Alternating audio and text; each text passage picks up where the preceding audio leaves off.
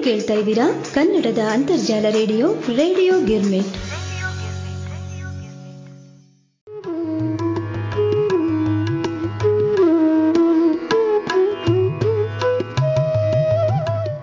ಕೇಳುಗರಿಗೆಲ್ಲ ನಮಸ್ಕಾರಗಳು. ಹಾಗೆ, ಗತ ವೈಭವ ಕಾರ್ಯಕ್ರಮಕ್ಕೆ ನಿಮ್ಮ ಉಮಾ ಭಾತ್ಕಂಡೆಯ ಆದರದ ಸ್ವಾಗತ, ಸುಸ್ವಾಗತ. ಕೇಳುಗರೆ ಗತ ವೈಭವ ಸಂಚಿಕೆಯಲ್ಲಿ ಹೊಸದಾದ ಒಂದು ಅಧ್ಯಾಯವನ್ನ ನಾವು ಆರಂಭ ಮಾಡಿದ್ವಿ. ಕಳೆದ ಸಂಚಿಕೆಯಲ್ಲಿ ನಾನು ಅದರ ಬಗ್ಗೆ ಮಾತಾಡಿದ್ದೆ. ಪ್ರಾಚೀನ ಭಾರತದ ರಾಜಕೀಯದಲ್ಲಿ ಸಾಮಂತರ ಪಾತ್ರ. ಇದರ ಕುರಿತು ಕೆಲವೇ ಕೆಲವು ಮಾಹಿತಿಗಳನ್ನು ಕಳೆದ ಸಂಚಿಕೆಯಲ್ಲಿ ನಾವೆಲ್ಲ ಆಲಿಸಿದ್ವಿ. ಈಗ ಅದರ ಮುಂದುವರೆದ ಭಾಗವನ್ನ ನಾನು ಹೇಳ್ತಾ ಇದ್ದೀನಿ. ಪ್ರಾಚೀನ ಭಾರತದ ರಾಜಕೀಯದಲ್ಲಿ ಸಾಮಂತರ ಪಾತ್ರ ಹೇಗಿತ್ತು ಅನ್ನೋದ್ರ ಕುರಿತು ಹೇಳೋದಾದ್ರೆ ಸಾಮಂತರಿಗೆ ಕೆಲವು ಅವಶ್ಯಕವಾದ ಕರ್ತವ್ಯಗಳನ್ನ ರಾಜ ಕೊಡ್ತಾ ಇದ್ದ. ಹೇಗಂದ್ರೆ, ಸಾಮಂತನಾಗಿರ್ತಕ್ಕಂಥವನು ತನ್ನ ಆದಾಯದ ಒಂದು ಭಾಗವನ್ನ ಕೊಡಬೇಕು, ಮತ್ತೆ ರಾಜನಿಗೆ ನಿರ್ದಿಷ್ಟ ಸಂಖ್ಯೆಯ ಸೈನಿಕರನ್ನು ಇಟ್ಕೊಳ್ಳೋದಷ್ಟೇ ಅಲ್ಲದೆ ಉಳಿದ ಕೆಲವು ಕರ್ತವ್ಯಗಳನ್ನ ಅವನು ನಿರ್ವಹಿಸಬೇಕಾಗ್ತಾ ಇತ್ತು. ಅಂದ್ರೆ, ಈಗ ರಾಜನ ಹುಟ್ಟಿದ ಹಬ್ಬ ಇತ್ತು. ಆ ಹುಟ್ಟಿದ ಹಬ್ಬದ ಸಂದರ್ಭದಲ್ಲಿ ಸಾಮಂತನಾಗಿರ್ತಕ್ಕಂಥವನು ತಪ್ಪದೇ ಕಾಣಿಕೆಗಳನ್ನು ಕೊಡಬೇಕಾಗ್ತಾ ಇತ್ತು. ಅಷ್ಟೇ ಅಲ್ಲದೆ ಕಡ್ಡಾಯವಾಗಿ ಹುಟ್ಟುಹಬ್ಬದ ಸಮಾರಂಭದಲ್ಲಿ ಉಪಸ್ಥಿತರಿರ್ಬೇಕಾಗ್ತಾ ಇತ್ತು. ಈಗ ಕೆಲವು ಚಿಕ್ಕ ಸಾಮಂತರು ಇವರೇನ್ ಮಾಡ್ಬೋದಾಗಿತ್ತು ಅಂದ್ರೆ ತಮ್ಮ ಆಸ್ತಿಯ ಆಡಳಿತದಲ್ಲಿ ಯಾವುದೇ ಬದಲಾವಣೆಗೆ ರಾಜನ ಅನುಮತಿಯನ್ನ ಪಡ್ಕೊಳ್ಬೇಕಾಗ್ತಾ ಇತ್ತು. ಪ್ರತಿಫಲವಾಗಿ ಸಾಮಂತರಿಗೆ ಬಿರುದು ಸಿಂಹಾಸನ, ಮತ್ತೆ ಗಾಳಿ ಹಾಕುವ ಚೌರಿ, ವಿಶಿಷ್ಟತೆಯಿಂದ ಮಾಡಿದ ಮೇನೆ, ರಾಜ ಮೆರವಣಿಗೆಯಲ್ಲಿ ಗಜಾರೋಹಣ ಮತ್ತೆ ಐದು ವಿಶಿಷ್ಟ ವಾದ್ಯಗಳಿಂದ ಆಗಮನ ಘೋಷಿಸಲ್ಪಡುವುದು ಮುಂತಾದ ಸಾಮಂತರ ಗೌರವದ ನಾನಾ ಸಂಕೇತಗಳ ಬಳಕೆಗೆ ಅನುಮತಿ ನೀಡಲಾಗ್ತಾ ಇತ್ತು. ಸಾಮಂತರ ಅಂತಸ್ಥಿತಿಗನುಗುಣವಾಗಿ ಬಿರುದುಗಳು ಭಿನ್ನ ಭಿನ್ನವಾಗಿ ಇರ್ತಾ ಇದ್ವು. ಅಧಿಕ ಮಹತ್ವವುಳ್ಳವರು ತಮ್ಮನ್ನು ಮಹಾಸಾಮಂತ ಮಹಾಮಂಡಲೇಶ್ವರ ಅಂತ ಕರೆದುಕೊಂಡ್ರು. ಅವರಿಗಿಂತ ಕಡಿಮೆ ಮಹತ್ವದ ಸಾಮಂತರು ರಾಜ, ಸಾಮಂತ, ರಾಣಿಕ, ಭೋಕ್ತ ಇತ್ಯಾದಿಯಾಗಿ ಕರೆದುಕೊಳ್ತಾ ಇದ್ರು. ಸಾಮಂತ ಸಂಬಂಧದ ಸೈನಿಕ ಅಂಶ, ಸಾಮಂತನು ರಾಜನಿಗೆ ಅಗತ್ಯ ಬಿದ್ದಾಗ ಸೈನಿಕರನ್ನ ಪೂರೈಸುವ ಕರ್ತವ್ಯ ಇರ್ತಾ ಇತ್ತು. ಯಾವ್ದ್ರಲ್ಲಿ ಸಾಮಂತ ಸಂಬಂಧದ ಸೈನಿಕ ಅಂಶ ಈ ವಿಭಾಗದಲ್ಲಿ. ಇದು ನಾನಾ ರಾಜ್ಯಗಳ ನಡುವೆ ಯುದ್ಧಗಳು ಪದೇ ಪದೇ ಜರುಗ್ತಾ ಇದ್ದುದರಿಂದ ಹೆಚ್ಚೆಚ್ಚು ಮಹತ್ವ ಪಡೆದುಕೊಳ್ತಾ ಹೋಯಿತು. ಕೆಲವು ಪ್ರದೇಶಗಳಲ್ಲಿ ಸೈನಿಕರ ಪೂರೈಕೆಯ ಬದಲು ರಾಜನಿಗೆ ಕೊಡಲಾದ ವಾರ್ಷಿಕ ಕಪ್ಪವು ಸ್ವೀಕೃತವಾಗಿರ್ತಾ ಇತ್ತು. ಆದರೆ ಸಾಮಾನ್ಯ ಪರಿಪಾಠವಾಗಿರಲಿಲ್ಲ. ರಾಜನು ಯುದ್ಧ ಸಾರಿದಾಗ ಸಾಮಂತನು ತಾನಾಗಿಯೇ ಸೈನಿಕರನ್ನ ಮತ್ತೆ ಯುದ್ಧ ಸಲಕರಣೆಗಳನ್ನ ಕಳುಹಿಸಬೇಕು ಅಂತ ನಿರೀಕ್ಷೆ ಮಾಡಲಾಗ್ತಾ ಇತ್ತು. ಅದನ್ನ ಮತ್ತೆ ಹೇಳಬೇಕಾದ ಅವಶ್ಯಕತೆ ಇರ್ತಾ ಇರಲಿಲ್ಲ. ಶಾಂತಿ ಸಮಯದಲ್ಲಿ ರಾಜನು ಸಾಮಂತರ ಸೈನ್ಯ ಬಲಗಳನ್ನ ಪರೀಕ್ಷಿಸಲು ಮತ್ತು ಪರೋಕ್ಷವಾಗಿ ತನ್ನ ಅಧಿಪತ್ಯವನ್ನ ಪುನಃ ದೃಢೀಕರಿಸಲು ಆಗಿಂದಾಗ್ಗೆ ಸೈನ್ಯ ಪ್ರದರ್ಶನಗಳನ್ನ ಏರ್ಪಡಿಸ್ತಾ ಇತ್ತು. ಸೈನಿಕ ಅವಶ್ಯಕತೆ ಹೆಚ್ಚಿದಂತೆ ಆ ಅಂಶವನ್ನ ಸಾಮಂತರಲ್ಲಿ ಹೆಚ್ಚು ಹೆಚ್ಚು ಹೇರಲಾಗ್ತಾ ಇತ್ತು. ಅಧಿಕಾರಿಗಳಿಗೆ ಭೂಮಿ ದತ್ತಿಯನ್ನ ಮೇಲಿಂದ ಮೇಲೆ ಹೆಚ್ಚು ಕೊಡಲ್ಪಟ್ಟಾಗ ಸೈನಿಕ ಕರ್ತವ್ಯಗಳು ಹೆಚ್ಚು ಅರ್ಥಪೂರ್ಣವಾಗ್ತಾ ಹೋಯಿತು. ಹಾಗೆ ಸಾಮಂತನಿಗೆ ತಾತ್ವಿಕವಾಗಿ ಭೂಮಿಯಿಂದ ಬಂದ ಆದಾಯವನ್ನು ಮಾತ್ರ ದತ್ತಿ ನೀಡಲಾಗ್ತಾ ಇತ್ತು. ಅಷ್ಟೇ ಅಲ್ಲದೆ ಭೂಮಿಯ ಒಡೆತನವನ್ನೇ ಅಲ್ಲ ಮತ್ತು ಸಾಮಂತನು ದತ್ತಿ ಷರತ್ತುಗಳನ್ನು ಪೂರೈಸದಿದ್ದರೆ ಅವನ ಭೂಮಿಯನ್ನ ರಾಜನು ಮುಟ್ಟುಗೋಲು ಹಾಕಿಕೊಳ್ಳಬಹುದಾಗಿತ್ತು. ದತ್ತಿಯು ಕೇವಲ ಸಾಮಂತನ ಜೀವಿತ ಕಾಲಕ್ಕೆ ಮಾತ್ರ ಅನ್ವಯವಾಗ್ತಾ ಇತ್ತೇ ಹೊರತು ವಂಶ ಪಾರಂಪರ್ಯವಾಗಿರಲಿಲ್ಲ ಮತ್ತು ಅದೇ ದತ್ತಿಯನ್ನ ಮರು ಹಂಚಿಕೆಗೆ ಒಳಪಡಿಸಲಾಗ್ತಾ ಇತ್ತು. ಆದರೆ ನಿರ್ದಿಷ್ಟ ರಾಜನ ಅಥವಾ ಸಾಮ್ರಾಜ್ಯದ ಹತೋಟಿ ದುರ್ಬಲವಾದಾಗ ಸಾಮಂತನಿಗೆ ನೀಡಲಾದ ದತ್ತಿ ಭೂಮಿಯು ಸ್ವತಂತ್ರ ಆಡಳಿತಕ್ಕೆ ಬಂದಂತಿದ್ದು ಅನುವಂಶಿಕವೂ ಆಗ್ತಾ ಹೋಯಿತು. ಭೂಮಿಯಿಂದ ಬರುವ ಆದಾಯವು ಹಂಚಿಕೆಯಾಗಿದ್ದರಿಂದ ಉಪ ಸಾಮಂತರನ್ನ ಹೆಚ್ಚಿಸ್ತು. ಇದರಿಂದ ಶ್ರೇಣಿಯ ಎರಡು ತುದಿಯಲ್ಲಿದ್ದ ಸಾಗುವಳಿದಾರ ಮತ್ತು ರಾಜ ತೊಂದರೆಗೊಳಗಾದ್ರು. ಮಧ್ಯಸ್ಥಗಾರರ ಕೈಗೆ ಆದಾಯ ತಿರುಗಿದ್ದರಿಂದ ರಾಜನನ್ನು ಸಾಮಂತರೊಡನೆ ಹೋಲಿಸಿ ನೋಡಿದರೆ ಆರ್ಥಿಕವಾಗಿ ರಾಜನು ದುರ್ಬಲ ಸ್ಥಾನಕ್ಕಿಳಿದ. ರೈತನು ಮಧ್ಯಸ್ಥಗಾರರಿಂದಾಗಿ ಮೂಲ ಭೂಕಂದಾಯವನ್ನಲ್ಲದೆ ಇನ್ನಿತರ ತೆರಿಗೆಗಳನ್ನು ನೀಡಬೇಕಾದ್ದರಿಂದ ಆರ್ಥಿಕ ದುಸ್ಥಿತಿಗೆ ಇಳಿಯುವ ಪ್ರಸಂಗ ಬಂತು.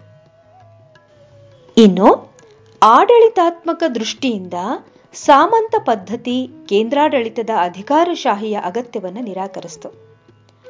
ಸಾಮಂತ ಕಂದಾಯವನ್ನು ವಸೂಲು ಮಾಡುವುದರ ಜೊತೆಗೆ ವಿವಾದ ಸಂದರ್ಭಗಳಲ್ಲಿ ತಮ್ಮ ಅಧಿಕಾರವನ್ನು ಒತ್ತಿ ಹೇಳಲು ಸಾಕಷ್ಟು ಬಲಶಾಲಿಗಳಾಗಿದ್ದರಿಂದ ನ್ಯಾಯಸ್ಥಾನದ ಕಾರ್ಯಗಳನ್ನು ಮಾಡಲು ಅನುವಾದ. ಹೀಗಾಗಿ ಸಾಮಂತರು ರಾಜಕೀಯ ಮತ್ತು ಆಡಳಿತಾತ್ಮಕ ಅಧಿಕಾರಗಳನ್ನು ಪಡೆದು ಪ್ರಬಲರಾದರು. ರಾಜ ಮತ್ತು ಸಾಮಂತರ ಮಧ್ಯೆ ಅಧಿಕಾರ ಸಮತೋಲನ ಏರುಪೇರಾಗಬಹುದಾಗಿತ್ತು. ಯಾಕಂದ್ರೆ ರಾಜನು ಆದಾಯ ಹಾಗೂ ಸೈನಿಕರಿಗಾಗಿ ಸಾಮಂತರನ್ನು ಅವಲಂಬಿಸಿದ್ದಾಗ್ಯೂ ಅವರ ಮೇಲೆ ಅವನ ನಿಯಂತ್ರಣವನ್ನು ಆಧರಿಸಿತ್ತು. ಇನ್ನೊಂದು ರಾಜನ ಸುದೈವ ಏನಂತಂದ್ರೆ ಸಮತೋಲನ ಸಾಮಾನ್ಯವಾಗಿ ರಾಜನ ಕಡೆಯೇ ಒಲಿದಿತ್ತು. ಹೇಗೆಂತಂದ್ರೆ ಸಾಮಾನ್ಯವಾಗಿ ಬ್ರಾಹ್ಮಣರೇ ಆಗಿದ್ದ ರಾಜಕೀಯ ಚಿಂತಕರ ಬೆಂಬಲ ರಾಜನಿಗಿದ್ದದ್ದು ಇದಕ್ಕೆ ಕಾರಣವಾಗಿತ್ತು. ಮತ್ತು ಯೋಗಕ್ಷೇಮ ನೋಡ್ಕೊಳ್ತಾ ಇದ್ದ ರಾಜನನ್ನು ಬೆಂಬಲಿಸುವುದು ಬ್ರಾಹ್ಮಣರಿಗೂ ಪ್ರಯೋಜನಕಾರಿಯಾಗಿತ್ತು. ಪುರಾತನ ಶಾಸ್ತ್ರಗಳು ಅನುವಂಶಿಕ ರಾಜತ್ವದ ತತ್ವವನ್ನು ಒತ್ತಿ ಹೇಳಿ ರಾಜರ ಉತ್ತರಾಧಿಕಾರತ್ವದಲ್ಲಿ ಸಾಮಂತರ ಹಸ್ತಕ್ಷೇಪವನ್ನು ನಿವಾರಿಸುವ ಪರಿಣಾಮಕಾರಿ ಉಪಾಯವಾಯಿತು. ಯಾಕಂದ್ರೆ ಅದಿಲ್ಲದಿದ್ದರೆ ಸಾಮಂತರು ರಾಜನ ಆಯ್ಕೆಯಲ್ಲಿ ಹಸ್ತಕ್ಷೇಪ ಮಾಡಬಹುದಾಗಿತ್ತು. ಅಥವಾ ತಮಗೆ ತಾವೇ ಅಧಿಕ ಅಧಿಕಾರವನ್ನು ಪ್ರದಾನ ಮಾಡಿಕೊಳ್ಳಬಹುದಾಗಿತ್ತು ಹೀಗೆ ರಾಜತ್ವದ ದೈವೀ ಮೂಲದ ತತ್ವವು ಕ್ಷತ್ರಿಯ ವರ್ಣವನ್ನು ರಕ್ಷಿಸ್ತಾ ಇತ್ತು. ಇನ್ನು ಸಾಮಂತರ ಅಧಿಕಾರ ಬೆಳವಣಿಗೆಯಿಂದ ರಾಜ ಮತ್ತು ಪ್ರಜೆಗಳ ನಡುವೆ ನೇರ ಸಂಪರ್ಕವಿರದಿದ್ದರಿಂದ ಪ್ರಜೆಗಳು ತಮ್ಮ ನಿಷ್ಠೆಯನ್ನು ತಮ್ಮ ಅತಿ ಸಮೀಪದ ಸಾಮಂತರಿಗೆ ವರ್ಗಾಯಿಸುವ ಪ್ರವೃತ್ತಿ ಬೆಳೀತಾ ಹೋಯಿತು. ಹೀಗೆ ಸಾಮಂತರು ರಾಜಕುಟುಂಬದ ಜೊತೆ ವೈವಾಹಿಕ ಸಂಬಂಧ ಹೊಂದುವುದರ ಮೂಲಕ ಮತ್ತು ರಾಜಕೀಯ ಆಡಳಿತಾತ್ಮಕ ಅಧಿಕಾರಗಳನ್ನು ಹೊಂದಿ ಆರ್ಥಿಕ ಸಬಲತೆ ಪಡೆದ ಮುಖ್ಯ ಸಾಮಂತರು ರಾಜನ ಅಸಾಮರ್ಥ್ಯವನ್ನು ಗಮನಿಸಿ ರಾಜಸ್ಥಾನವನ್ನು ತನ್ನೆಡೆಗೆ ಸೆಳೆದುಕೊಂಡು ಅಪ್ರಿಯ ರಾಜನನ್ನು ಸೈನಿಕ ಬಲದಿಂದ ಉರುಳಿಸಿ ಸಾಮಂತರೇ ಅಧಿಕಾರಕ್ಕೆ ಬರುವಂತೆಯೂ ಆಯಿತು. ಇದಿಷ್ಟು ಇಂದಿನ ಸಂಚಿಕೆಯಲ್ಲಿ ತಾವು ಆಲಿಸಿದಂತಹ ಪ್ರಾಚೀನ ಭಾರತದ ರಾಜಕೀಯದಲ್ಲಿ ಸಾಮಂತರ ಪಾತ್ರ ಅಂತಕ್ಕಂಥ ಒಂದು ಅನುಬಂಧವನ್ನು ಕುರಿತು. ಇನ್ನು ಅನುಬಂಧ ಎರಡರಲ್ಲಿ ಭಾರತದಲ್ಲಿ ಶೈವ ಪಂಥ ಮತ್ತು ವೈಷ್ಣವ ಪಂಥಗಳು ಅಂತಕ್ಕಂಥದ್ದು. ಅಂದ್ರೆ ಶೈವ ಪಂಥ ಮತ್ತು ವೈಷ್ಣವ ಪಂಥಗಳು ಹೇಗೆ ಬೆಳವಣಿಗೆ ಹೊಂದಿತ್ತು ಅನ್ನೋದ್ರ ಕುರಿತು ಒಂದಿಷ್ಟು ಮಾಹಿತಿಯನ್ನು ನಾವೀಗ ಆಲಿಸೋಣ. ಮೊದಲನೇದಾಗಿ ನಾವು ಆಲಿಸೋದಾದ್ರೆ ಶೈವ ಪಂಥದ ಬೆಳವಣಿಗೆ. ಇದು ಹೇಗಾಯ್ತಂದ್ರೆ, ಮೊಹೆಂಜೋದಾರೋದಲ್ಲಿ ದೊರೆತಿರುವ ಪಶುಪತಿಯು ಶಿವನನ್ನೇ ಹೋಲುತ್ತದೆ ಮತ್ತು ಶಿವಲಿಂಗದ ಮೃಣ್ಮಯ ಪ್ರತಿಮೆ ಅಂದ್ರೆ ಟೆರ್ರಕೋಟಾ ದೊರೆತಿದೆ. ಕ್ರಿಸ್ತಪೂರ್ವ ಐದನೇ ಶತಮಾನದ ಕೆಲವು ದೇಶೀಯ ನಾಣ್ಯಗಳು ಶಿವನ ಚಿತ್ರಗಳನ್ನು ಒಳಗೊಂಡಿವೆ ಅತ್ಯಂತ ಪುರಾತನ ಶಿವಲಿಂಗಗಳಲ್ಲಿ ಒಂದೆಂದು ಪರಿಗಣಿಸಿರುವ ಶಿವಲಿಂಗವು ಮದ್ರಾಸ್ ಬಳಿ ಇರುವ ಗುಡಿಮಲ್ಲಂ ಹಳ್ಳಿಯ ಬಳಿ ಸಿಕ್ಕಿರ್ತಕ್ಕಂಥದ್ದು. ಈ ವಿಗ್ರಹ ಹೇಗಿದೆ ಅಂದ್ರೆ ಇದು ಐದು ಅಡಿ ಎತ್ತರದ ಎರಡು ಕೈಯುಳ್ಳ ಕುಳಿತ ಶಿವನ ಮೂರ್ತಿಯಾಗಿದೆ. ಇದು ಬಹುಶಃ ಕ್ರಿಸ್ತಪೂರ್ವ ಎರಡನೇ ಶತಮಾನಕ್ಕೆ ಸಂಬಂಧಿಸಿದ್ದು ಈ ವಿಗ್ರಹವು ಮಾನವ ಮತ್ತು ಪುರುಷ ಜನಾಂಗದ ಚಿತ್ರವನ್ನು ಒಳಗೊಂಡಿರ್ತಕ್ಕಂಥದ್ದು ಇದನ್ನು ಶಿವನ ಲಿಂಗೋದ್ಭವ ಮೂರ್ತಿ ಅಂತ ಕರೆದಿದ್ದಾರೆ. ಶಿವನ ಮುಖವನ್ನೊಳಗೊಂಡಿರುವ ಮುಖ ಲಿಂಗ ಈ ಲಿಂಗವು ಶಿವನ ಮುಖವನ್ನು ಒಂದು ಕಡೆ ಹೊಂದಿದ್ದು, ಇದನ್ನು ಏಕಮುಖ ಶಿವಲಿಂಗವೆಂತಲೂ ಕರೆದ್ರು, ಅದರ ಪೂಜೆ ಪ್ರಾರಂಭನೂ ಮಾಡಿದ್ರು. ಶಿವನನ್ನು ಕುರಿತ ಭಕ್ತಿಗೀತೆ ಮತ್ತು ಸ್ತೋತ್ರಗಳನ್ನು ದೇವರನ್ ಅಥವಾ ದೇವರ ಗೃಹದಲ್ಲಿ ಹಾಡ್ತಾ ಇದ್ರು. ಆ ಕಾಲದಲ್ಲಿದ್ದ ಬಹಳಷ್ಟು ಸಂಖ್ಯೆಯ ಶೈವ ಸಂತರ ಮತ್ತು ಮುನಿಗಳ ಉಲ್ಲೇಖನೂ ಸಹ ಇದರಲ್ಲಿ ಸಿಕ್ಕುತ್ತೆ. ಪೆರಿಯ ಪುರಾಣವೆಂಬ ಗ್ರಂಥ ಶಿವನ ಅರವತ್ತು ಮೂರು ಭಕ್ತರ ಬಗ್ಗೆ ಉಪಯುಕ್ತ ಮಾಹಿತಿಗಳನ್ನು ನೀಡೋದನ್ನು ನಾವು ನೋಡಿರಬಹುದು. ಇನ್ನು ಶಿಲಪ್ಪದಿಗಾರಂ ಗ್ರಂಥವು ಪಂಚಾಕ್ಷರಿ ಮಂತ್ರವಾದ ನಮ ಶಿವಾಯದ ಉಲ್ಲೇಖ ಮಾಡಿದೆ. ಮಣಿಮೇಖಲೈ ಗ್ರಂಥವು ಶಿವವಂದಿನಲ್ಲಿ ಈಶ್ವರನ ಅಷ್ಟರೂಪದ ಬಗ್ಗೆ, ಸೃಷ್ಟಿ ಮತ್ತು ಅಂತ್ಯದ ಬಗ್ಗೆ ಆತನ ಸ್ಪಷ್ಟ ನಿಯಂತ್ರಣವನ್ನು ತಿಳಿಸ್ತಾ ಹೋಗುತ್ತೆ. ಶಿವನನ್ನ ಸೃಷ್ಟಿಯ ಸ್ಪಷ್ಟ ಸೃಷ್ಟಿಕರ್ತ ಮತ್ತು ವಿನಾಶಕ ಅಂತ ನಂಬಲಾಗಿತ್ತು ಆಗಿನ ಕಾಲದಲ್ಲಿ. ನಂತರ ಕಾಲದಲ್ಲಿ ಕೇವಲ ಲಿಂಗವನ್ನು ಮಾತ್ರ ಪ್ರತಿಷ್ಠಾಪಿಸಿ ಪೂಜಿಸುವ ಪದ್ಧತಿ ಆಚರಣೆಗೆ ಬಂದಿತ್ತು. ಎರಡು ಕೈಗಳಿರುವ ಶಿವ, ನಾಲ್ಕು ಕೈಗಳಿರುವ ಶಿವ ಮತ್ತು ಆತನೊಂದಿಗಿರುವ ನಂದಿಯ ಚಿತ್ರವನ್ನ ಇಂಡೋ ಸಿಥಿಯನ್ ಇಂಡೋ ಪಾರ್ಥಿಯನ್ ಮತ್ತು ಕುಶಾನ ದೊರೆಗಳ ಕಾಲದ ನಾಣ್ಯಗಳ ಮೇಲೆ ಮುದ್ರಿಸಲಾಗಿತ್ತು. ಹಾಗೆ ಶಿವ ಮತ್ತು ಪಾರ್ವತಿಯರಿರುವ ಚಿತ್ರವನ್ನು ಕೆಂಪು ಶಿಲೆಯ ಮೇಲೆ ಕೆತ್ತಲಾಗಿರ್ತಕ್ಕಂಥದ್ದನ್ನು ಸಹ ನಾವು ನೋಡಬಹುದು.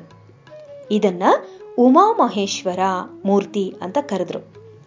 ನಂತರ ಶಿವನನ್ನ ಕಾಲ, ಮಹಾಕಾಲ ಮತ್ತು ಮೃತ್ಯು ದೇವರಾಗಿ ಗುರುತಿಸಲ್ಪಟ್ರು. ಈತನನ್ನ ಅರ್ಧ ಪುರುಷ ಮತ್ತು ಅರ್ಧ ಸ್ತ್ರೀಯಾಗಿ ಗುರುತಿಸಿ ಅರ್ಧನಾರೀಶ್ವರನೆಂದು, ಅತಿ ಶ್ರೇಷ್ಠ ದೇವರೆಂದು ಗುರುತಿಸಿ ಮಹಾದೇವನೆಂತಲೂ, ಆಕ್ರಮಣಕಾರನೆಂದು ಗುರುತಿಸಿ ಹರನೆಂತಲೂ, ಪಶುಗಳ ದೇವರೆಂದು ಗುರುತಿಸಿ ಪಶುಪತಿ ಎಂತಲೂ ಗುರುತಿಸಿದ್ರು. ಶೈವಪಂಥೀಯರಲ್ಲಿ ಪ್ರಾರಂಭದಲ್ಲಿ ಎರಡು ಗುಂಪುಗಳಿದ್ವು. ಅದ್ಯಾವುದಂದ್ರೆ, ಗೃಹಸ್ಥರಾಗಿದ್ದುಕೊಂಡೇ ಶಿವಭಕ್ತರಾಗಿರುವುದು ಮತ್ತೆ ಸನ್ಯಾಸಿಯಾಗಿ ಕಾವಿಯನ್ನು ತೊಡುವವರು. ಇದು ಎರಡು ಗುಂಪು. ಒಟ್ಟಿನಲ್ಲಿ ಶೈವರು, ಜಾತಿ, ಪಂಥ, ಮೇಲು, ಕೀಳು ಮುಂತಾದವುಗಳಲ್ಲಿ ನಂಬಿಕೆ ಇಡದೆ ಶಿವಭಕ್ತಿಯಲ್ಲಿ ಮತ್ತು ಯೋಗದಲ್ಲಿ ನಂಬಿಕೆ ಇಟ್ಟಿರುವವರಾಗಿದ್ರು ಈ ಶೈವ ಪಂಥ ಪಲ್ಲವರು, ಚೋಳರು ಮತ್ತು ಕಲ್ಯಾಣಿ ಚಾಲುಕ್ಯರ ಕಾಲದಲ್ಲಿ ಪ್ರಾಮುಖ್ಯತೆಯನ್ನು ಪಡಿತಾ ಹೋಯಿತು. ಶೈವ ನಾಯನ್ನಾರರು ಬಸವೇಶ್ವರ ಮತ್ತು ಇತರ ಶೈವ ಸಂತರ ಪರಿಶ್ರಮದಿಂದ ಪ್ರಮುಖ ಧರ್ಮವಾಗಿ ಬೆಳೆದು ಹಿಂದೂ ಧರ್ಮದ ಪುನರುಜ್ಜೀವನಕ್ಕೆ ಸಹಕಾರಿಯಾಯಿತು. ಹಾಗೆ ವೈಷ್ಣವ ಪಂಥದ ಬೆಳವಣಿಗೆ. ಇದು ಹೇಗಾಯಿತು? ಇದರ ಒಂದಿಷ್ಟು ಮಾಹಿತಿಯನ್ನು ನಾವೀಗ ತಿಳಿದುಕೊಳ್ಳೋಣ. ವಿಷ್ಣುವನ್ನ ಸರ್ವೋತ್ಕೃಷ್ಟ ದೇವರು ಅಂತ ಪೂಜಿಸಿದವರು ವೈಷ್ಣವರು. ಹೌದು, ವೈಷ್ಣವ ಪಂಥದವರು ವಿಷ್ಣುವನ್ನ ಸರ್ವೋತ್ಕೃಷ್ಟ ದೇವರು ಅಂತ ಪೂಜಿಸ್ತಾ ಇದ್ರು. ವಿಷ್ಣುವನ್ನ ಋಗ್ವೇದ ಕಾಲದಲ್ಲೇ ಸೂರ್ಯ ಅಂತ ಗುರುತಿಸಿದ್ರು. ಹಲವು ಕವಿಗಳು ತಮ್ಮ ಸ್ತೋತ್ರಗಳಲ್ಲಿ ವಿಷ್ಣುವಿನ ಭಕ್ತಿಗೀತೆ ಹಾಡುವ ಮೂಲಕ ಸ್ವರ್ಗ ಪ್ರಾಪ್ತಿಯಾಗುವುದು ಅಂತ ತಿಳಿಸಿದ್ರು. ಉತ್ತರ ವೇದ ಕಾಲದಲ್ಲಿ ವಿಷ್ಣುವನ್ನ ಅತಿ ಶ್ರೇಷ್ಠ ದೇವರು ಅಂತ ಗುರುತಿಸಿದ್ರು. ನಂತರದ ಕಾಲದಲ್ಲಿ ಭಾಗವತ ಪಂಥದ ವಾಸುದೇವ ಕೃಷ್ಣನನ್ನು ವಿಷ್ಣುವೆಂದು ನಂಬಲಾಯಿತು. ಹೀಗೆ ಭಾಗವತ ಧರ್ಮವನ್ನು ವೈಷ್ಣವ ಧರ್ಮ ಅಂತ ಕರೆದ್ರು. ಆನಂತರ ವಾಸುದೇವ, ಕೃಷ್ಣ ವಿಷ್ಣುವನ್ನು ಮುನಿ ನಾರಾಯಣನ ಹೆಸರಿನಿಂದ ಗುರುತಿಸಲಿಕ್ಕೆ ಶುರು ಮಾಡಿದರು. ಶತಪಥ ಬ್ರಾಹ್ಮಣದ ಪ್ರಕಾರ ಪುರುಷ ನಾರಾಯಣನು ಪಂಚರಾತ್ರಿ ಸತ್ರ, ಐದು ದಿನದವರೆಗೆ ನಡೆದ ಯಜ್ಞ. ಆಚರಿಸಿ ಇತರರೆಲ್ಲರಿಗೂ ಮಿಗಿಲಾದವನ ಆದ. ಬೌದ್ಧಯಾನ ಧರ್ಮಸೂತ್ರ ಮೊಟ್ಟ ಮೊದಲಿಗೆ ನಾರಾಯಣನನ್ನ ವಿಷ್ಣುವಿನ ರೂಪವೆಂದು ಗುರುತಿಸಿರ್ತಕ್ಕಂಥದ್ದು. ತೈತ್ರೇಯ ಅರಣ್ಯಕದ ಹತ್ತನೇ ಭಾಗವು ನಾರಾಯಣ, ವಾಸುದೇವ ಮತ್ತು ವಿಷ್ಣು ಎಲ್ಲರೂ ಒಂದೇ ದೇವರ ಹಲವು ಅವತಾರ ಅಂತ ತಿಳಿಸಿರ್ತಕ್ಕಂಥದ್ದು. ಕೆಲವು ವಿದ್ವಾಂಸರ ಪ್ರಕಾರ ನಾರಾಯಣ ಎಂಬುವವನು ಪುರಾತನ ಕಾಲದ ಧಾರ್ಮಿಕ ನಾಯಕ ಆಗಿದ್ದ. ಈತ ನರ ಎಂಬ ಪ್ರಸಿದ್ಧ ಮುನಿಯ ಕುಟುಂಬದಲ್ಲಿ ಜನಿಸಿದ್ದ. ಇವರೀರ್ವರು ಬಹುಶಃ ಸೂರ್ಯನ ಆರಾಧಕರಿರಬಹುದು. ಆನಂತರದಲ್ಲಿ ಸೂರ್ಯ ದೇವತೆಯಾದ ವಿಷ್ಣುವನ್ನೇ ತಮ್ಮ ದೇವರು ಅಂತ ನಿರ್ಧರಿಸಬಹುದು. ಅಥವಾ ನಿರ್ಧರಿಸಿರಬಹುದು ಅಂತ ಊಹಿಸಿದ್ದಾರೆ. ಹೀಗೆ ನಾರಾಯಣ ಮುನಿಯ ಅನುಯಾಯಿಗಳನ್ನು ಪಂಚರಾತ್ರಿಕರೆಂದು ಕರೆಯಲಾಯಿತು. ಈ ಪಂಥವು ವಾಸುದೇವನನ್ನು ಶ್ರೇಷ್ಠ ದೇವರು ಅಂತ ಪೂಜಿಸ್ತಾ ಇದ್ದ ಭಾಗವತ ಪಂಥದೊಡನೆ ವಿಲೀನವಾಗಿ ವೈಷ್ಣವ ಪಂಥ ಅಂತ ಕರೆಸ್ಕೊಂಡು ಬೆಳಕಿಗೆ ಬಂತು.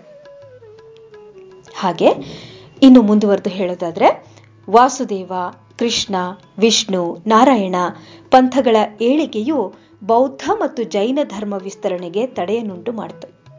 ಅಲ್ಲದೆ ಸಂಪ್ರದಾಯಸ್ಥ ವೈದಿಕ ಧರ್ಮದ ಸ್ಥಳೀಕರಣಕ್ಕೂ ಒತ್ತನ್ನು ನೀಡಿತು.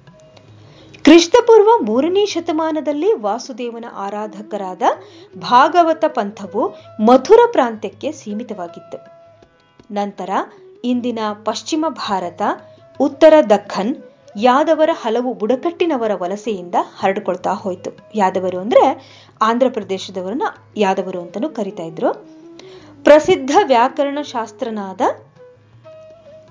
ವ್ಯಾಕರಣ ಶಾಸ್ತ್ರಜ್ಞನಾಗಿರ್ತಕ್ಕಂಥ ಪತಂಜಲಿಯು ಕೃಷ್ಣ ಮತ್ತು ಜನಾರ್ದನ ಎಂಬ ಹೆಸರುಗಳು ವಾಸುದೇವನ ಇತರ ನಾಮಗಳೆಂತಲೂ ಮತ್ತು ಕೇಶವ, ವಾಸುದೇವ, ಕೃಷ್ಣ ಮತ್ತು ರಾಮ, ಬಲರಾಮ ದೇವಾಲಯಗಳಲ್ಲಿ ನಡೆಯುತ್ತಿದ್ದ ಹಬ್ಬಗಳ ಬಗ್ಗೆ ಮಾಹಿತಿಯನ್ನು ನೀಡಿರ್ತಕ್ಕಂಥದ್ದನ್ನ ನಾವು ನೋಡಬಹುದು. ಕ್ರಿಸ್ತಪೂರ್ವ ಒಂದನೇ ಶತಮಾನದಲ್ಲಿ ರಚಿತವಾದ ಬೌದ್ಧ ಗ್ರಂಥಗಳಾದ ಮಹಾನಿದ್ದೀಶ ಮಹಾನಿದ್ದೀಶ ಮತ್ತು ಚುಲ್ಲನಿದ್ದೀಶಗಳು ವಾಸುದೇವನ ಭಕ್ತರ ಬಗ್ಗೆ ಮಾಹಿತಿಯನ್ನು ನೀಡಿದೆ. ಮಹಾಭಾಷ್ಯ ಗ್ರಂಥವು ವಿಷ್ಣುವು ಬಲಿಚಕ್ರವರ್ತಿಯನ್ನು ಕೊಂದ ಘಟನೆ ಮತ್ತು ಕಂಸನನ್ನ ಕೃಷ್ಣ ಕೊಂದ ಘಟನೆಯನ್ನು ನಾಟಕ ರೂಪದಲ್ಲಿ ಅಭಿನಯಿಸುತ್ತಿರುವ ಬಗ್ಗೆ ಮಾಹಿತಿಯನ್ನು ನೀಡುತ್ತಾ ಇರತಕ್ಕಂಥದ್ದನ್ನ ನಾವು ನೋಡಬಹುದು. ಇನ್ನು ಶುಂಗರ ಆಳ್ವಿಕೆಯ ನಂತರ ಅಂದ್ರೆ ಕ್ರಿಸ್ತಪೂರ್ವ ಎರಡನೇ ಶತಮಾನದಲ್ಲಿ ಭೂಪಾಲ್ನ ಬಳಿ ಇರತಕ್ಕಂಥ ವಿದಿಶದ ಗರುಡ ಧ್ವಜ ಕಲ್ಲಿನ ಸ್ತಂಭವು ವಾಸುದೇವನ ಸ್ಮರಣಾರ್ಥವಾಗಿ ಆತನ ಪರಮ ಭಕ್ತ ಗ್ರೀಕ್ ದೇಶದ ಹೆಲೆಯೋಡೊರಸ್ನಿಂದ ನಿರ್ಮಾಣವಾಗಿರ್ತಕ್ಕಂಥದ್ದು. ವಾಸುದೇವ ವಿಷ್ಣುವಿನ ಚಿತ್ರವನ್ನ ಕ್ರಿಸ್ತಶಕದ ಪ್ರಾರಂಭದಲ್ಲಿ ಅಚ್ಚು ಹಾಕಿಸಿದ ಪಾಂಚಾಲದ ದೊರೆ ವಿಷ್ಣು ಮಿತ್ರನ ನಾಣ್ಯದಲ್ಲಿ ವಿಷ್ಣುವಿಗೆ ನಾಲ್ಕು ಕೈಯುಳ್ಳಂತೆ ಚಿತ್ರವನ್ನ ಅಚ್ಚು ಹಾಕಿಸಲಾಗಿದೆ. ಕುಶಾನ ದೊರೆ ಹುವಿಷ್ಕನ ಕಾಲದ ಮುದ್ರಿಕೆಯೊಂದರಲ್ಲಿ ನಾಲ್ಕು ಕೈಯುಳ್ಳ ವಿಷ್ಣು ಶಂಖ, ಚಕ್ರ, ಗಧೆ ಮತ್ತು ಕಮಲವನ್ನು ಹಿಡಿದಿರ್ತಕ್ಕಂಥ ಚಿತ್ರವನ್ನು ನಾವು ಕಾಣಬಹುದು. ನಂತರದ ಕಾಲದಲ್ಲಿ ವೈಷ್ಣವ ಆಳ್ವಾರರು, ರಾಮಾನುಜಾಚಾರ್ಯ ಮತ್ತು ಮಧ್ವಾಚಾರ್ಯರ ಕಾಲದಲ್ಲಿ ವೈಷ್ಣವ ಪಂಥ ಪ್ರಾಮುಖ್ಯತೆ ಪಡೆದು ಪ್ರಮುಖ ಪಂಥವಾಗಿ ಹಿಂದೂ ಧರ್ಮದ ಪುನರುಜ್ಜೀವನಕ್ಕೆ ದಾರಿ ಮಾಡಿಕೊಡ್ತಾ ಹೋಯಿತು. ಇನ್ನು ನಾಯನ್ನಾರರು ಮತ್ತು ಆಳ್ವಾರರು. ಕ್ರಿಸ್ತಶಕ ಐದನೇ ಶತಮಾನದಲ್ಲಿ ದಕ್ಷಿಣ ಭಾರತದ ಧಾರ್ಮಿಕ ಮತ್ತು ಸಾಹಿತ್ಯ ಕ್ಷೇತ್ರದಲ್ಲಿ ಹೊಸ ಬದಲಾವಣೆ ಕಂಡುಬಂತು. ಶೈವ ಸಂತರಾದ ಅರವತ್ತು ಮೂರು ಮಂದಿ ನಾಯನ್ನಾರರು ಮತ್ತು ಹನ್ನೆರಡು ಮಂದಿ ವೈಷ್ಣವ ಸಂತ ಆಳ್ವಾರರು ಶೈವ ಮತ್ತು ವೈಷ್ಣವ ಪಂಥಗಳನ್ನು ಪ್ರಚುರಪಡಿಸಿದರು. ಕ್ರಿಸ್ತಶಕ ಆರನೇ ಶತಮಾನದ ವೇಳೆಗೆ ಕ್ರಮೇಣ ಬೌದ್ಧ ಮತ್ತು ಜೈನ ಮತಗಳು ಕ್ಷೀಣಿಸ್ತಾ ಹೋಯಿತು. ವೈದಿಕ ಧರ್ಮ ವಿಶೇಷವಾಗಿ ಪ್ರಚಾರವಾಗ ತೊಡಗಿತು. ಕ್ರಿಸ್ತಶಕ ಆರನೇ ಶತಮಾನದಲ್ಲಿ ಶೈವ ನಾಯನ್ನಾರರು ಮತ್ತು ವೈಷ್ಣವ ಆಳ್ವಾರರು ಪ್ರಚಾರ ಮಾಡಲಿಕ್ಕೆ ಪ್ರಾರಂಭ ಮಾಡಿದರು. ಸಮಾಜದ ಎಲ್ಲಾ ವರ್ಗಗಳಿಗೆ ಸೇರಿದ ಸಂತರು ಶೈವ ಮತ್ತು ವೈಷ್ಣವ ಪಂಥಗಳ ಪ್ರಚಾರಕರಾಗಿದ್ದರು ಅವರು ದೇವರ ಸ್ತೋತ್ರಗಳನ್ನು ಹೃದಯಂಗಮವಾಗಿ ಹಾಡ್ತಾ ಇದ್ರು. ಅವರಲ್ಲಿ ಹಲವರು ಭಕ್ತಿಭಾವ ಪ್ರಧಾನ ಶ್ರೇಷ್ಠ ಗೀತೆಗಳನ್ನ, ಕಾವ್ಯಗಳನ್ನ ರಚನೆ ಮಾಡಿದರು. ಪ್ರಸಿದ್ಧ ಶೈವ ಸಂತರಾದ ನಾಯನ್ನಾರರು ಪಲ್ಲವರ ಕಾಲದಲ್ಲಿ ಜೀವಿಸಿದ್ರು. ಅವರಲ್ಲಿ ತಿರುಜ್ಞಾನ ಸಂಬಂಧರ್ ಅಪ್ಪಾರ್, ತಿರುನಾವೆಕ್ಕರ ಸರ್ ಅಂತ, ಸುಂದರಮೂರ್ತಿ ಮಾಣಿಕ್ಯ ವಾಚಕರ್ ತಿರುಮಾಳ ಗೈತ್ರೇನಾರ್ ಕಾಲೈಕರ್, ಅಮ್ಮಾರ್, ಮೊದಲಾದ ಶೈವ ಸಂತರು, ಕವಿಗಳು ಭಕ್ತಿ ಪ್ರಧಾನ ಸಾಹಿತ್ಯ ಸೃಷ್ಟಿಸಿ ವೈದಿಕ ಧರ್ಮದ ಪುನರುಜ್ಜೀವನಕ್ಕೆ ಶ್ರಮವನ್ನು ಪಟ್ಟರು ಮಾಮುಲರ್ ಕವಿಯು ಪಲ್ಲವರ ಕಾಲದಲ್ಲಿ ಜೀವಿಸಿದ್ದ ಅಂತಾನು ನಂಬ್ತಾರೆ. ಮೂರು ಸಾವಿರ ಕೀರ್ತನೆಗಳನ್ನೊಳಗೊಂಡ ತಿರುಮಂದಿರಂ ಕೃತಿ ಮಾಮುಲರ್ ಕವಿಯಿಂದ ರಚಿತವಾಯಿತು. ಅಪ್ಪಾರ್ ಕವಿ ಶ್ರೀಮಂತ ಕುಟುಂಬಕ್ಕೆ ಸೇರಿದ ವೆಲ್ಲಾಳ ರೈತ ವರ್ಗಕ್ಕೆ ಸೇರಿದವನಾಗಿದ್ದ. ಇವರ ಸಾಹಿತ್ಯ ರಚನೆಯನ್ನ ಮುನ್ನೂರ ಹದಿಮೂರು ಪದ್ಯಗಳ ತೀವಾರಂ ಗ್ರಂಥದಲ್ಲಿ ಸಂಗ್ರಹ ಮಾಡಿ ಇಟ್ಟಿದ್ದಾರೆ. ಇವರ ಪದ್ಯಗಳು ಬಸವೇಶ್ವರರ ವಚನದಂತೆ ಮನಮುಟ್ಟುವಂತೆ ಇದ್ವು. ಉದಾಹರಣೆಗೆ, ಬದುಕೆಂಬ ಹೊಲದಲ್ಲಿ ಸತ್ಯವೆಂಬ ನೇಗಿಲಿನಿಂದ ಉಳುಮೆ ಮಾಡಿ ಆಸೆಯೆಂಬ ಬೀಜ ಬಿತ್ತಿ ಅಸತ್ಯವೆಂಬ ಕಳೆಯನ್ನು ತೆಗೆದು ತಾಳ್ಮೆಯೆಂಬ ನೀರು ಎರೆದು ಸದ್ಭಾವನೆ ಎಂಬ ಸ್ವತ್ತನ್ನು ಒತ್ತೆಯಿಟ್ಟು ಒಲುಮೆ ಎಂಬ ಆಸರೆಯನ್ನಿತ್ತು ಶಿವನ ಕಾಣಿರೋ ಎಂದಿದ್ದರು ಇವರು. ವೈಷ್ಣವ ಆಳ್ವಾರರು ಪಲ್ಲವರ ಕಾಲದಲ್ಲಿ ಇದ್ರು. ಇವರ ಕಾಲದಲ್ಲಿ ಹನ್ನೆರಡು ಮಂದಿ ಆಳ್ವಾರರು ಪ್ರಸಿದ್ಧರಾಗಿದ್ರು. ಅವ್ರು ಯಾರಂದ್ರೆ?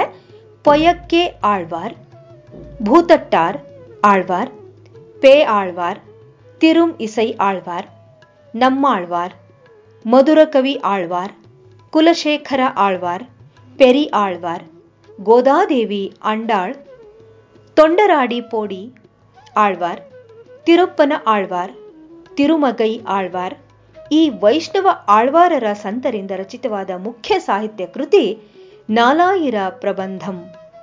ನಾಲ್ಕು ಸಾವಿರ ಪವಿತ್ರ ಕೀರ್ತನೆಗಳು ಅಂತ ಇಂದಿಗೂ ಜನಪ್ರಿಯವಾಗಿರ್ತಕ್ಕಂಥದ್ದು. ನನ್ಮುಖ ತಿರುವಂದಿಡಿ ಮತ್ತು ತಿರುಪಂದವಿರುತ್ತನ್ ಎಂಬ ಎರಡು ಗ್ರಂಥಗಳನ್ನ ರಚಿಸಿದ ತಿರುಮಲೈಶ ಆಳ್ವಾರರು ಒಂದನೇ ಮಹೇಂದ್ರವರ್ಮನ ಸಮಕಾಲೀನರಾಗಿದ್ರು ಅಂತ ತಿಳಿದುಬರುತ್ತೆ. ಪ್ರಾರಂಭದಲ್ಲಿ ವೈಷ್ಣವರು, ಶೈವ ಸಂತರು ಪರಸ್ಪರ ಗೌರವ ಪ್ರೀತಿಯಿಂದನೇ ಇದ್ರು. ಜೈನ ಮತ್ತು ಬೌದ್ಧ ಮತಗಳಿಗಿಂತಲೂ ಹಿಂದೂ ಧರ್ಮವನ್ನ ಜನಪ್ರಿಯಗೊಳಿಸಲು ಶ್ರಮಿಸಿದ್ರು. ಪಲ್ಲವ ದೊರೆಗಳಾದ ಒಂದನೇ ಮಹೇಂದ್ರವರ್ಮನ್, ಮಾರವರ್ಮನ್, ಸುಂದರ ಪಾಂಡ್ಯನ್ ಪ್ರಾರಂಭದಲ್ಲಿ ಜೈನ ಮತಾವಲಂಬಿಗಳಾಗಿದ್ದರು ಅನಂತರ ಅವರು ಶೈವ ಸಂತರಿಂದ ಪ್ರಭಾವಿತರಾಗಿ ಶೈವ ಮತಾವಲಂಬಿಗಳಾದರು ಅಂತ ತಿಳಿದುಬರುತ್ತೆ ಹೀಗೆ ರಾಜಾಶ್ರಯ ಪಡೆದ ವೈಷ್ಣವ ಮತ್ತು ಶೈವ ಪಂಥಗಳು ಪುನಃ ಪ್ರಾಬಲ್ಯಕ್ಕೆ ಬಂದವು ಅನ್ನೋದು ಇಂದಿನ ವಿಷಯವಾಗಿತ್ತು. ಕೇಳುಗರೆ, ಇದುವರೆಗೂ ಗತ ವೈಭವ ಸಂಚಿಕೆಯಲ್ಲಿ ಸಾಮಂತರು ಮತ್ತು ಭಾರತದಲ್ಲಿ ಶೈವ ಪಂಥ ಮತ್ತು ವೈಷ್ಣವ ಪಂಥ ಇದರ ಕುರಿತು ಸಾಕಷ್ಟು ಮಾಹಿತಿಗಳನ್ನು ಆಲಿಸಿದ್ರಿ. ಮುಂದಿನ ಸಂಚಿಕೆಯಲ್ಲಿ ಹೊಸ ಅನುಬಂಧ ಮೂರಕ್ಕೆ ಹೋಗೋಣ. ಅಲ್ಲಿ ಪ್ರಾದೇಶಿಕ ಕಲಾ ಶೈಲಿಗಳ ಬೆಳವಣಿಗೆ ಇದರ ಕುರಿತು ಒಂದಿಷ್ಟು ಮಾಹಿತಿಗಳನ್ನು ನಾವು ಆಲಿಸೋಣ. ಸರಿ, ಹಾಗಾದ್ರೆ ಇಂದಿನ ಗತ ವೈಭವ ಸಂಚಿಕೆ ಇಲ್ಲಿಗೆ ಮುಕ್ತಾಯಗೊಳ್ಳುತ್ತದೆ. ಮುಂದಿನ ಸಂಚಿಕೆಯಲ್ಲಿ ಮತ್ತಿಷ್ಟು ಹೊಸ ಮಾಹಿತಿಗಳೊಂದಿಗೆ ಭೇಟಿಯಾಗ್ತೇನೆ. ನಮಸ್ಕಾರಗಳು.